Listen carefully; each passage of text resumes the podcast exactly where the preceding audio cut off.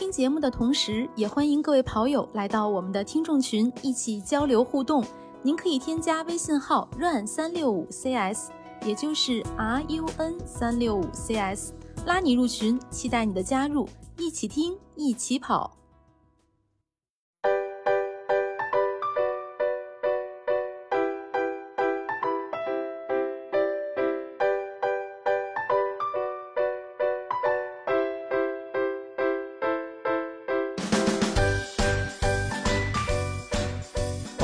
装备说，大家好，我是南子。Hello，大家好，我是佳宁。嗯，大家好，我是郭小杨。咱们兔年新年的第二期啊，今天跟大家聊一聊另外一个跑鞋的怎么说呢系列，比较有名的一个系列，就是波士顿系列。那我们限定一下是阿迪达斯的波士顿系列，因为我在梳理材料的时候发现，其实不止阿迪达斯出过波士顿，像哎其他的耐克呀、索嗯，哈尼亚也出过，所以我们今天就限定一下来聊一聊阿迪达斯的这个波士顿系列。别别别限定了，就就阿迪达斯，就不是就波士顿吧？波士顿啊，你确定啊？我因为肯定会提嘛，就是因为咱们嗯现在提到这个波士顿这个跑鞋，肯定脑子里第一反应还是阿迪达斯，所以肯定是阿迪达斯为主。那其他的我们也提一提，不然节目时长不够咋办呢？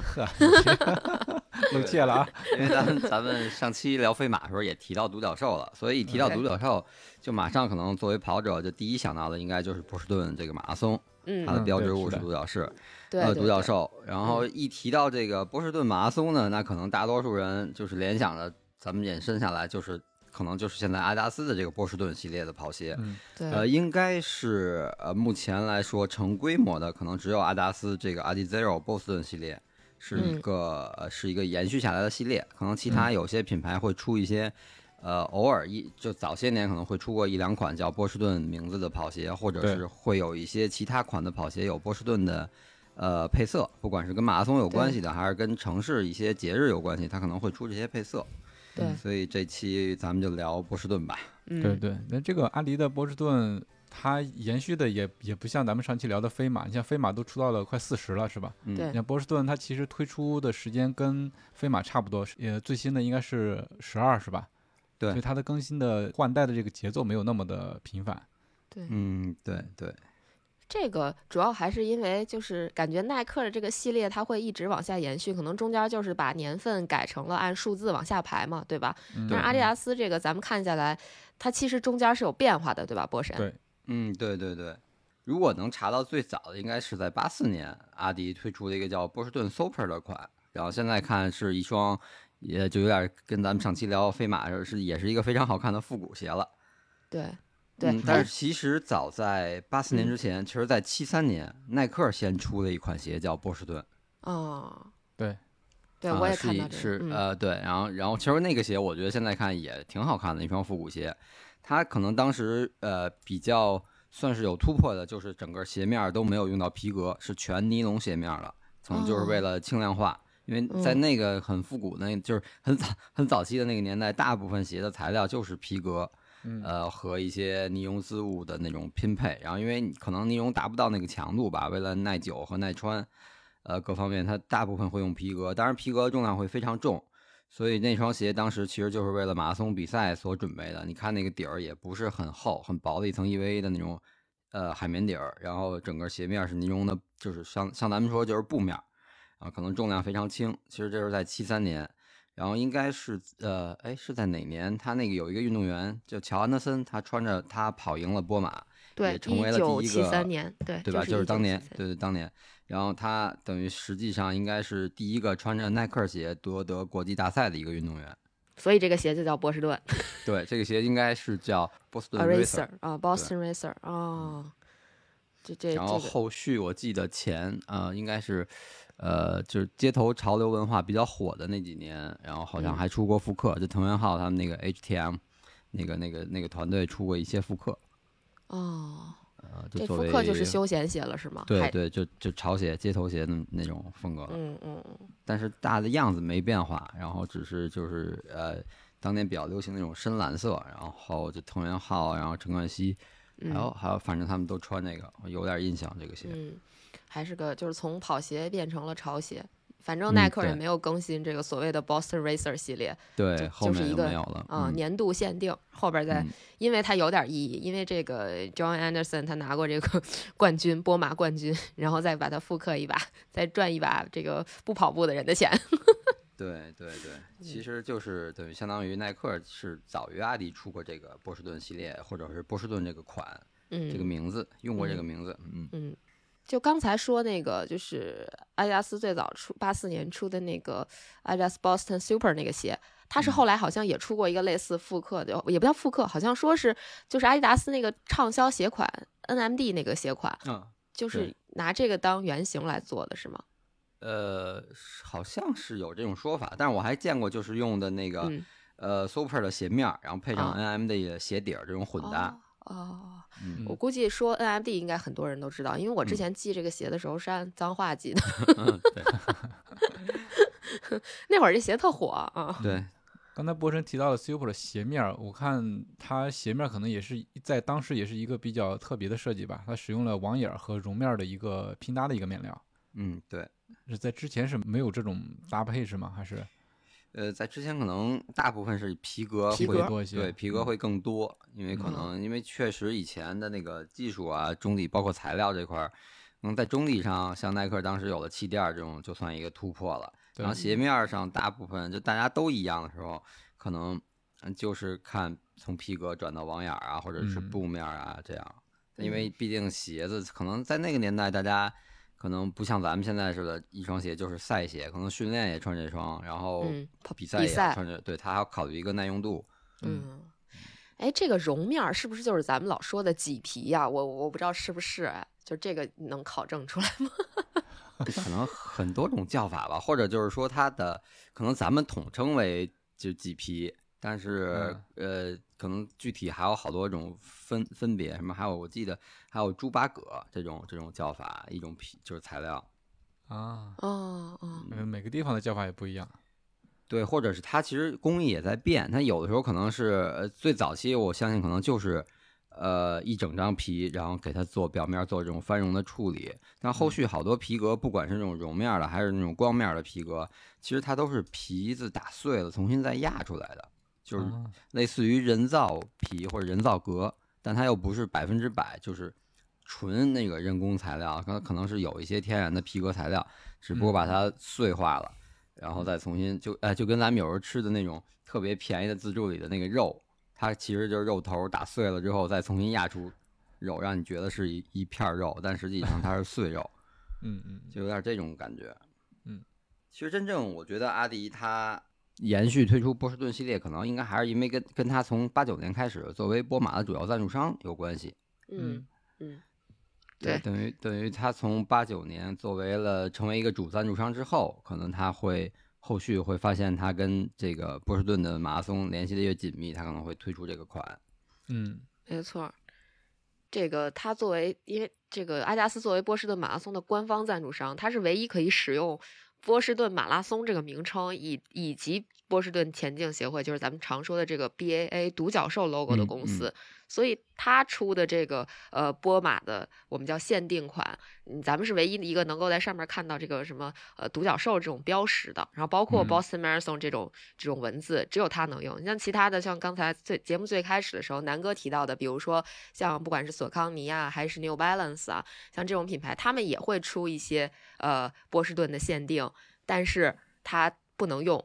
波斯波士顿马拉松这几个字儿，这几个英文字儿、嗯也不能用这个独角兽的 logo 啊。嗯嗯，毕竟被阿迪给占着了是吧？那他这个每年都会出这个波士顿的纪念款吗？还是说，因为我查到的资料是在二零一三年的时候推出过一个叫 BAA 特别款，它是专门致敬这个波马，呃就致敬就是 BAA 特别款。呃，对，就是它应该是在二零一三年之后才开始每嗯年每年这样开始推出的，之前其实并没有说那个就呃专门为波士顿马拉松做的？对对，就等于波士顿一代、二代、三代其实并没有那个专门为波士顿马拉松推出过一些特别，就比如有独角兽 logo 啊，或者那个蓝黄配色的这种，应该是没有出。它从四代开始，等于，但是好像这双鞋就因为受到二零一二年那个波士顿的是那个呃恐袭啊事件，爆炸案好像嗯对推迟了，迟了，推迟发布。嗯，对我我说的就是这款。嗯，嗯，好像现在波士顿马拉松它出的这些所谓的限定款，阿迪达斯限定款，应嗯该也不局限于 Boston 这一双鞋了。有的时候好像也会用什么 Adidas Pro 类嗯对似这些的系系这这些系列，对吧？嗯对阿迪也是稍微的走了一点弯路，它的这个命名其实有有点有点乱。其实它在嗯之前就是都是以波士顿系列命名它的跑步鞋，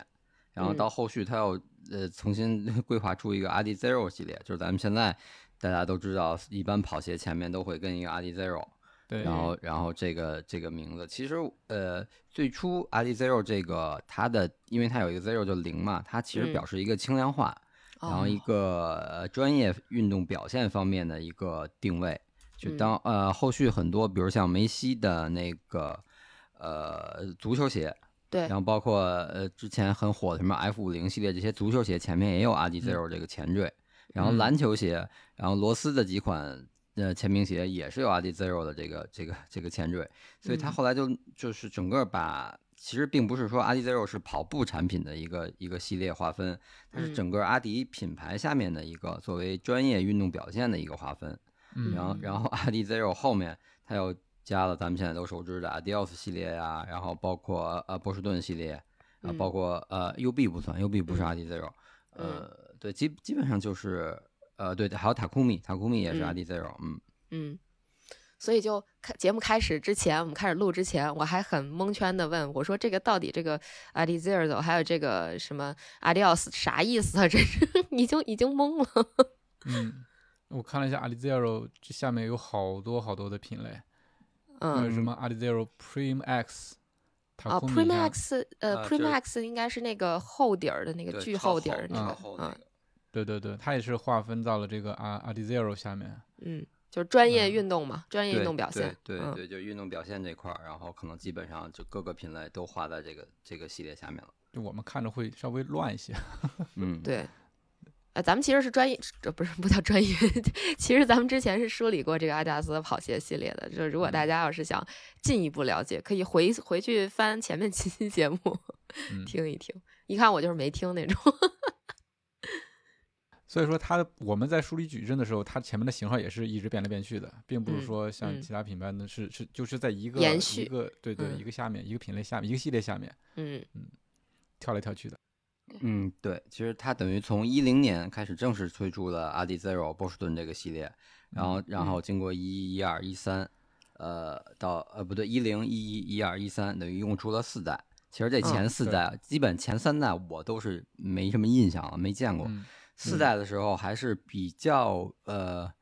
呃怎么说，比较 比较也不算传统或者复古，它还是保底儿，但是用的都是那个当年那些阿迪的那种看家技术，超超轻的鞋面儿，然后中底可能前掌是那种阿迪自己的减减震胶，后掌一块减震胶，还有它那个。呃，咱们之前梳理它那个矩阵的时候提到过那些 torsion 的那个防扭转的技术啊，包括后掌那个 formation 的那个缓震技术，就是后跟儿外侧是呃相对来说呃用现在的话就是说可能是分离的，其实但并不是，它内部有一块连接，但它是是能单独看出是单独的一个设计，嗯。呃，就你后跟落地的时候，它会有一个更多额外的缓震这种，包括稳定控制。呃，其嗯。实真正我觉得让大家可能对波士顿系列或者现在的跑步的人，可能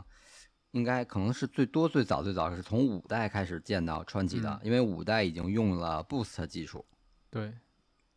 对，从二零一四年的第五代开始，对，嗯。第五代，呃，第五代我当时印象其实挺深的。我是因为因为有一双鞋，它当时是一个黑色配一点橘配一点紫那么一个配色。嗯，呃，嗯，那会儿应该已经跑了跑了，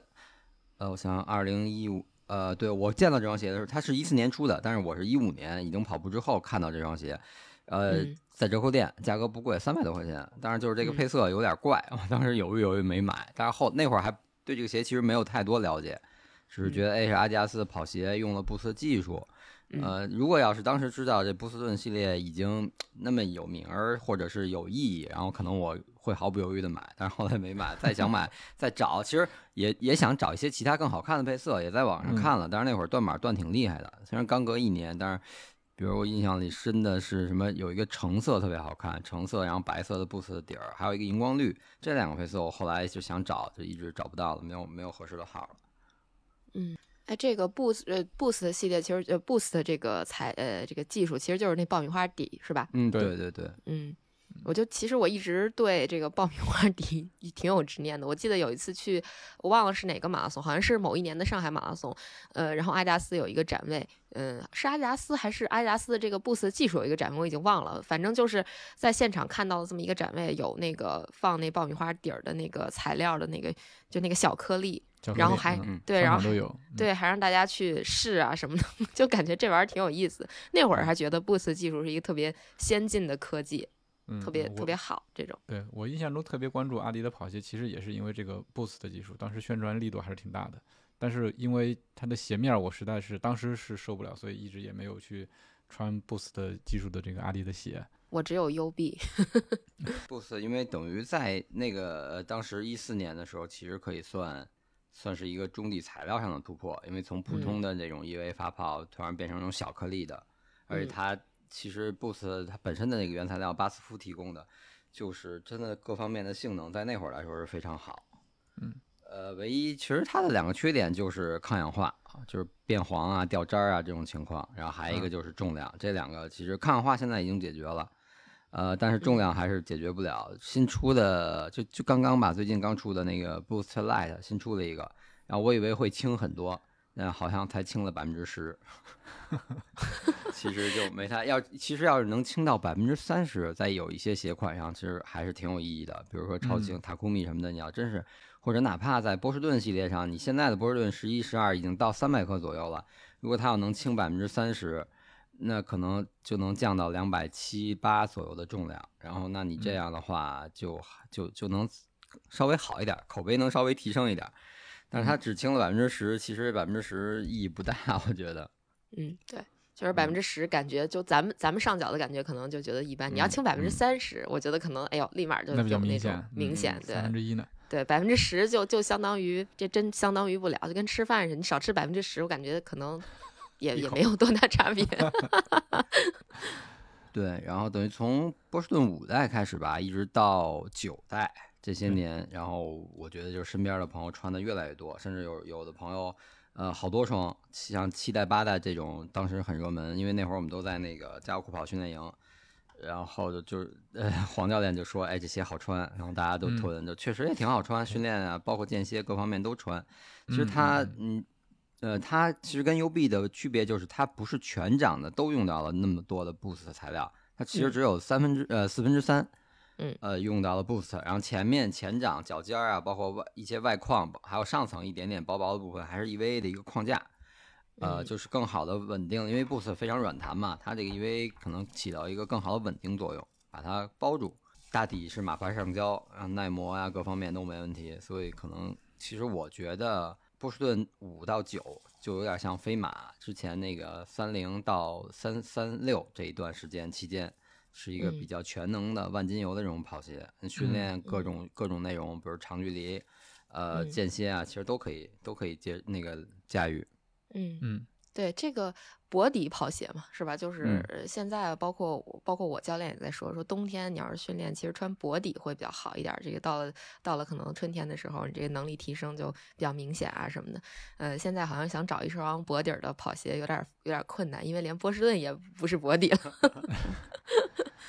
对。那波神从五到九这中间有过几双啊？呃，我是七代穿过，穿过七啊代，但是我其实个人对波士顿感觉没有什么特别明显的感觉，就是、嗯。呃没什么大毛病，挺好穿，但是嗯。也没有说特别让我哎觉得哎真是好穿啊，好穿到一直在回购这种，对也没也没到这份儿上。嗯。嗯，对，我是不敢尝试波士顿系列的，因为就比如说那个九代之前，呃，应该说十代之前那些保底儿，我总觉得保底儿系列是给这个大神们使用的。作为一个菜鸟，我觉得没有资格穿波士顿。那之前厚底儿没出来的时候，不都穿保底儿吗？对，但是就是是大缓就是那时候感对那时候感觉波士顿还是给大神设计的，就是我嗯可能更更适合穿那个 UB，又又重，然后又那个啥，又跑不快，可能那个 UB 更适合我，所以那会儿就 UB 买特别多，我可能也是 UB 算一下，我也至少得买过五六五六七八双的样子。哇，啊，那我跟我跟嘉玲有点反，我觉得啊我觉得我比较激进，我那会儿用的比较激进，就就追求配速，想跑得快。然后我就是觉得，哎呀不行，波士顿有点有点沉，有点厚，我得穿嗯那个 Adios。啊，哪怕从质量的方面来说，对，哪怕是精英选手穿，哪怕这个缓震到后来脚疼，那我我也想穿 Adios。但是那会儿，所以所以就导致我那会儿穿 Adios 穿的比较多，波士顿反而就就那一双。嗯嗯对是，就那会儿可能穿求有关系。对穿什么塔库米，我感觉大神们都爱买什么塔库米啊这呃，种。塔库米那会儿我到我这儿是真是只是敢看看，不敢买，太薄了。咱们这个就是相当于是层层递进式。嗯，对我就是嗯那会儿也没事儿就逛什么工美啊、王府井那种那种折扣。嗯呃，塔库嗯米真的有一段儿就便，因为没人买，太便宜了，特别便宜。嗯呃，而但是真的就只敢看看，我觉得那种就在我当时的那个认知里，就是专业运动员穿的鞋，只有国家队的或者什么什么体校省队的这种运动员才能穿那个鞋，几乎就跟没有减震一样。呃，说句不好听的，就可能很像那个路赤足，呃，对，赤足或者是像路边儿卖的那个五十块钱的那种拖鞋，没有就一层薄薄的，让你不是脚面直接接触地面而已。嗯呃，就就这点儿，完全没有没有缓震，而且我摸那个呃那会儿的那个纯的竞速鞋，都嗯用的那种硬质的颗粒底，那个底儿就是新鞋的时候你摸特别硬啊，甚至都有点锋利到拉手的那种感觉，我就啊就觉得就是还还有一点恐惧感，真的不太敢穿。就是高级的懒汉鞋和那个解放鞋，配色好看的嗯 这种感觉。但只有高手能驾驭，是吧？望望而生畏，就那倚天剑、屠龙刀都是高手用的，咱这种没什么水平的选手用了可能会反噬。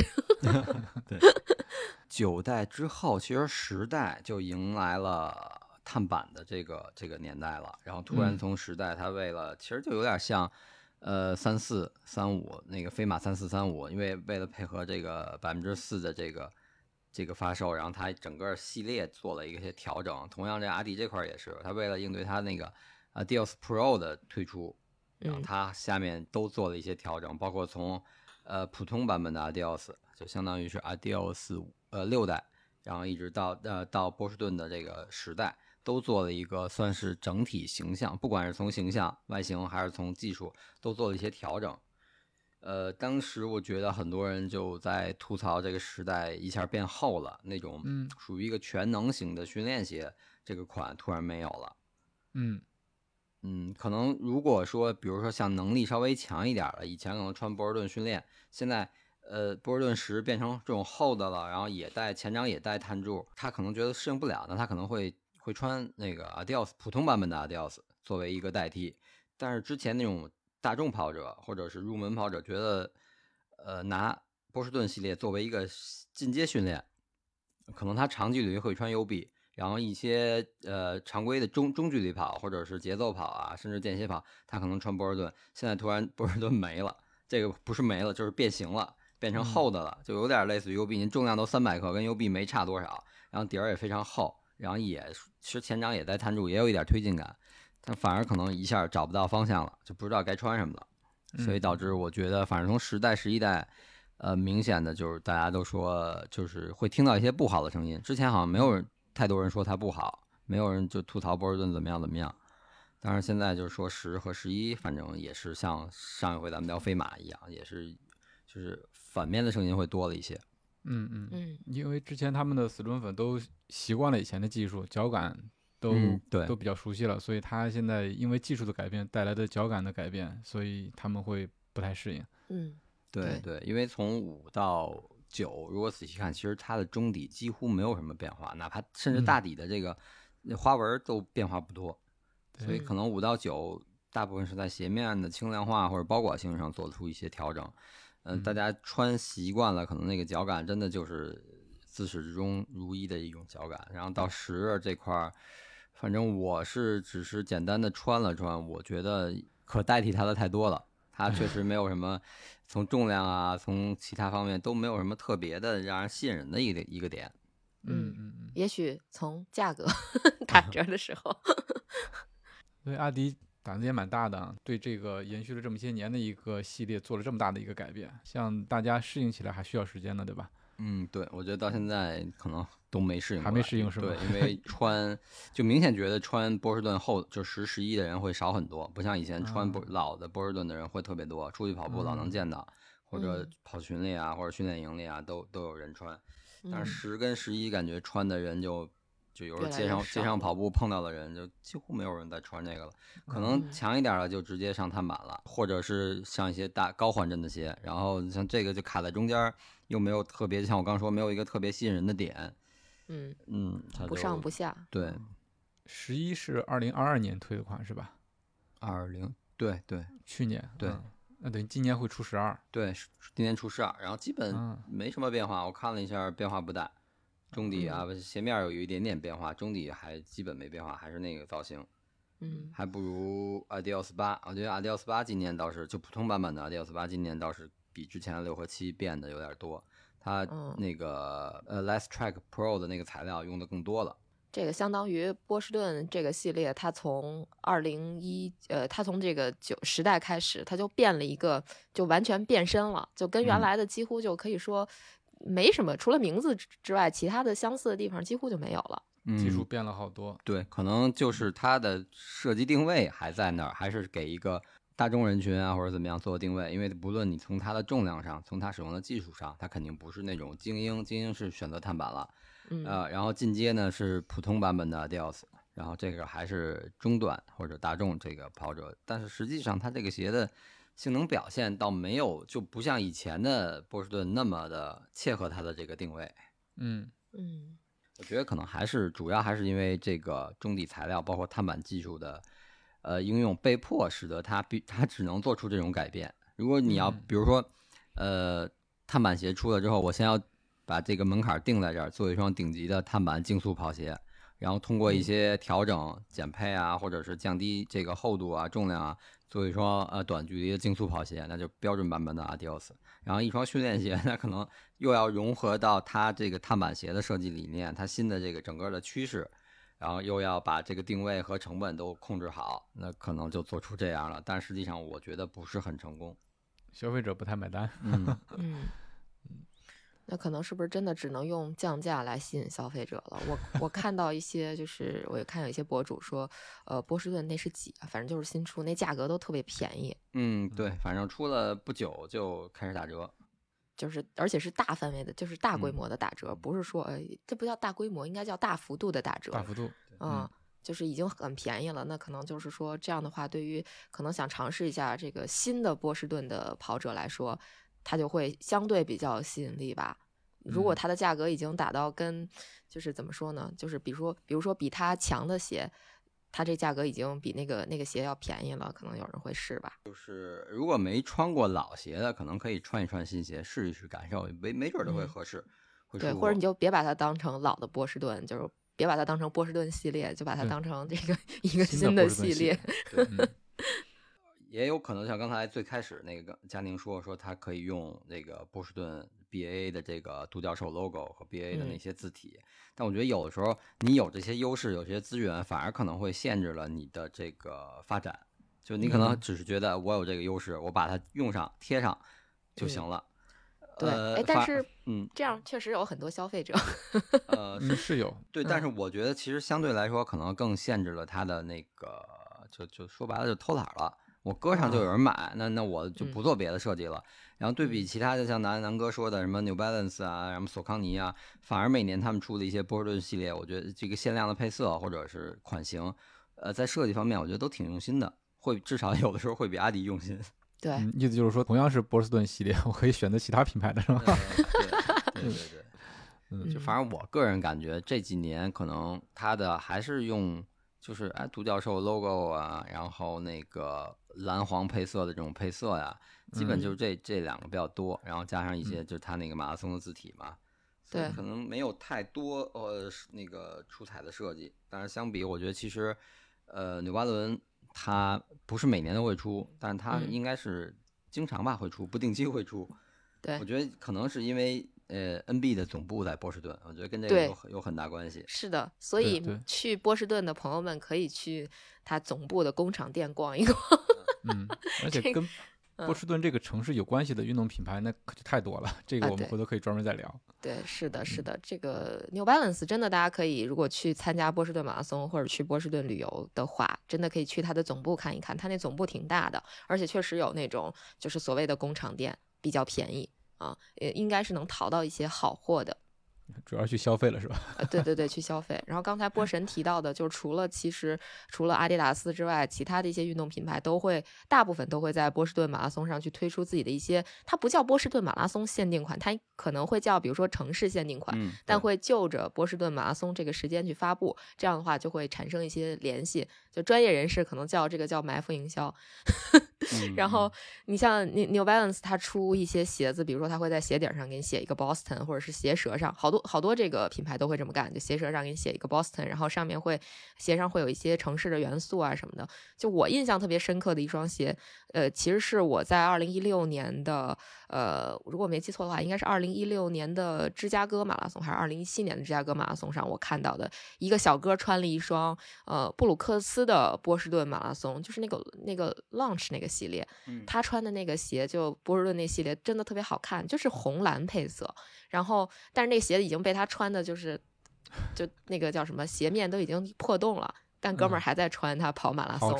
对，因为那个那个我特别印象特深的是，因为波士顿马拉松起跑之前他就站我前头，我看他鞋特好看，然后我就问了问他，我说：“哎，你这个鞋呃是什么鞋？”然后他就跟我说了说，就是布鲁克斯那个就是波士顿限限限定配色。然后他说他已经穿了很多公里了，具体多少我忘记了。然后那个鞋就是已经很破了。但是他还在穿，确实很好看啊、嗯如果说大家不拘泥于这个阿迪达斯，就非要买这个官方所谓官方限定版的话，其实其他的这些品牌，包括耐克啊什么的出的这个波士顿的系列都值得一买，挺好看的啊、挑好看的买。对我是给人买过一双。我如果没记错的话，是买过一双索康尼的波士顿限限量跑鞋，它是哦那个像棒棒糖还是什么似的那么一个一个设计，就特别特别滑。是二零一九年的时候，当时是给我一个英国的朋友买的啊那个然后哎，好像是嗯是甜甜圈还是棒棒糖啊，甜甜圈，甜甜圈，甜甜甜圈，对对对对对对对我，有印象那双鞋，挺好对对对，看的嗯那鞋太花哨了，那个鞋我是断然不敢穿的。但是当时我的一个就是一个英国朋友，他特别感兴趣，就让我帮他带，因为我当时是从波士顿要飞伦敦嘛，我就带到伦敦给他了，嗯，然后我就白嫖了他一个帽子，因为当时在波士顿马拉松的马博会上买那双 甜甜圈的跑鞋，送一个索康尼的帽子，哦也是那种就是黑白呃黑白主色吧，后面是黑色的网面，前面是白色的那个呃就是帽子前面是白色的，它是一个就卡车帽，然后上面写一索康尼，画几个甜甜圈儿那种，嗯还比较简洁，比那个鞋简洁多了。那鞋大家可以翻一翻，二零一九年索康尼出的波士顿限定，特别滑，特别特别滑。对，其实奥创也是，奥创每年也会出波士顿，因为奥创本身就有出那个城市限定这个城市限定，对习惯，然后所以它每嗯年它都会出。其实我觉得它那个一是一六年还是一八年那个特别好看，就是就是其实就是用了黄蓝配色，呃，但是就感觉整体非常艳艳丽，然后我觉得挺好看的。呃，对的对其实还有一点特逗，那个 NB 也用过，然后包括刚才佳宁说那个布鲁克斯 Lunch 那款鞋用过，呃，鞋嗯上会有那个波士顿龙虾的 logo 图案。对对对对对，波士顿龙虾这个，可能现在大家都讲出去吃个波龙，波龙，波龙对，然后这个 是洋气对，然嗯后像 NB 啊，一二年它就一块出的一款波士顿的限定配色，啊，嗯就有这个龙虾的 logo，呃，一个小的龙虾图案在后跟儿。然后布鲁克嗯斯也是曾经在有一双鞋上，它呃用了波士顿城市的那个呃就是公路的这个线条，还嗯是说地铁线有的，因为这个是经常有一些款城市限定会用，就是它的地铁的线路的那个线线路图会印在对鞋上，然后后跟儿还有一个波士顿龙虾的小图案。嗯嗯对，哎，去波士顿就如果不吃波士顿龙虾的话，可以去呃买一个波士顿龙虾的冰箱贴或者 螃蟹的冰箱贴，这这很可爱，很有意思。就我有一个啊，那个去吃它那波士顿龙虾也挺便宜的，如果没记错的话，好像那个如果你在波士顿吃波龙的话，可能人均五六十美金，差不多就够了。就好好大好大的波龙，然后吃着好难吃，会有人打 我吗？就死了是吗？就对，就是太大了，然后嗯，太大了，估计就会可能是我没见过世面吧，我没有觉得很好龙虾不就吃。这样的吗？蘸酱挺好吃，是因为酱好吃，嗯太逗了。所以我们说到波士顿就就相当于是扩展开了嘛，不光是这阿迪的一个系列，它因为它本身这个波士顿就是跟这个城市相关，所以说会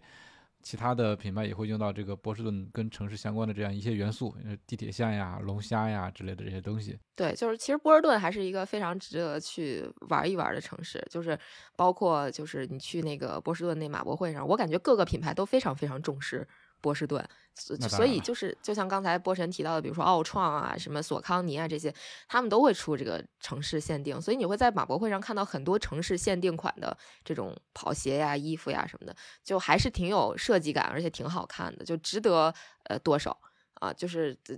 看自己喜欢那种去剁手吧。就我，尤其是其实我觉得奥创出的这个城市系列也是属于非常值得买的那种、那种、那个、那个跑鞋吧。就是反正我到现在为止都一直在一直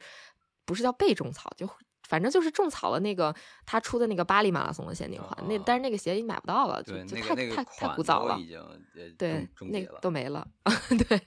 所以就就就还很遗憾，当时没有入手。我你都忘了为什么没有入手，好像记得是朋友说这鞋可能太底儿太薄，只适合走走道儿，然后那个嗯跑步可能差点意思，而且确确实那那时候自己水平比较差，驾驭不了那种薄底儿的鞋，所以就没买。但是现在就非常非常后悔，那可能是我到现在为止最后悔没有 买的一双跑鞋了。所以就是，而且就每因为城市限定款应该每年都会做一个更新嘛，如果就今年没买，肯定明年就没有了。而且好多那个城市限定款是它只在这个时间，呃，这个地方卖，你可能网上有时候还买不到。但我看波士顿好像就是现在就是官方的那个商品是可以在线，呃，在线那个买的，就就阿迪达斯出的这一系列，不管是夹克还是鞋什么的都可以买，好像。嗯都可以在线买了，以前好像是不行的，就必须你在这个本地然后才能买，所以要买的话还得找人代购什么的。嗯，而且这个城市限定这些东西，我不知道你们的感觉，就觉得比如说北京出了一些阿迪出了一些北京限定、北京马拉松限定的，我的这个购买欲望就不是特别的大。但是你要去别的城市，发现哎有城市限定，就想买，就想买别的城市的。因为你常住在这儿，你可能就对 这个城市无感了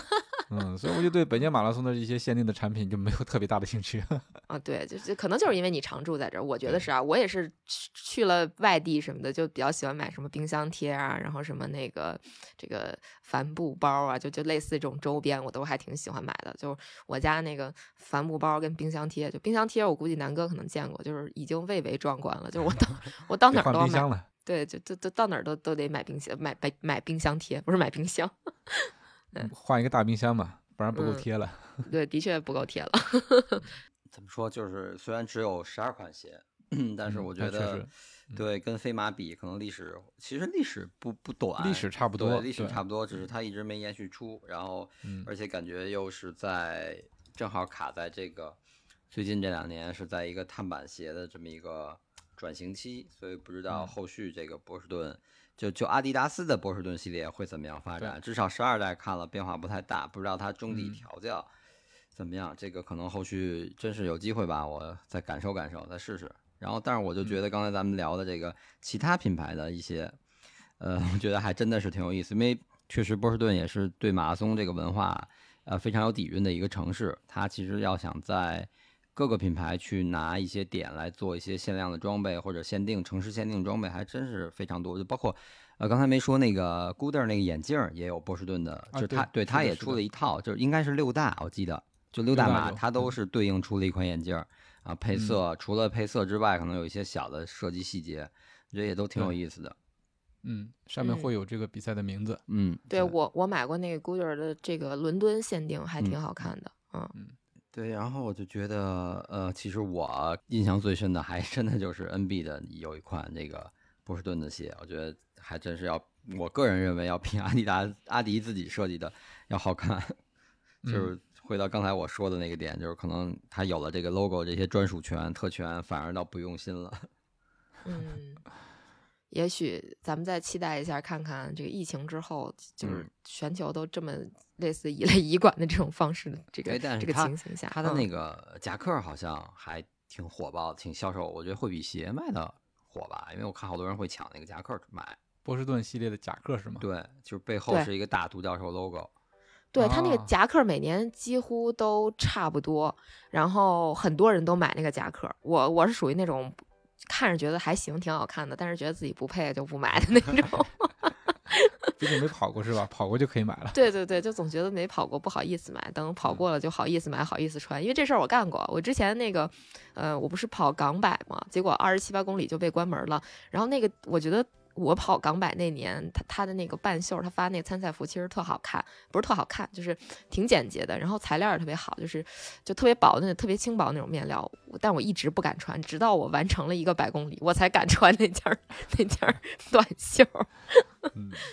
感觉这期咱们聊的比较飞啊，从阿迪达斯的波士顿开始，然后聊到了其他的波士顿，以及这个乱七八糟的各种跟城市相关的一些限定。那我觉得波士顿阿迪达斯的这个波士顿系列，它中间也是，它虽然说是款不多，但是它中间也是做了各种不同的升级的，就包括二一年最近的这一次，包括它之前的话也会有一些材质或者说是技术上面一些变革，感觉它也是一直在在变的，嗯，但是它后面的这些背后的这个动机啊，咱们就不太知道。但是从消费者来看，他可能脚感会有一些一些前后的差异，但是希望它后续这个波士顿系列能继续延续下去，推出更好的鞋。对，如果大家手头有这个波士顿系列的跑鞋，啊，也有跟跑鞋相关的故事，也可以在留言里面告诉我们哈。就是我们也，嗯，这个看大家对这个鞋是什么样的一个感受。对，是的，嗯，什么情况下会穿这个波士顿系列？对，行，那我觉得我们今天的节目就到这里吧。感谢大家的收听，我们既是种草大会，也是避坑指南，咱们下期再见。下期再见，拜拜，拜拜，不用拜年了哈，拜了两回了。嗯，好嘞，好嘞，拜拜。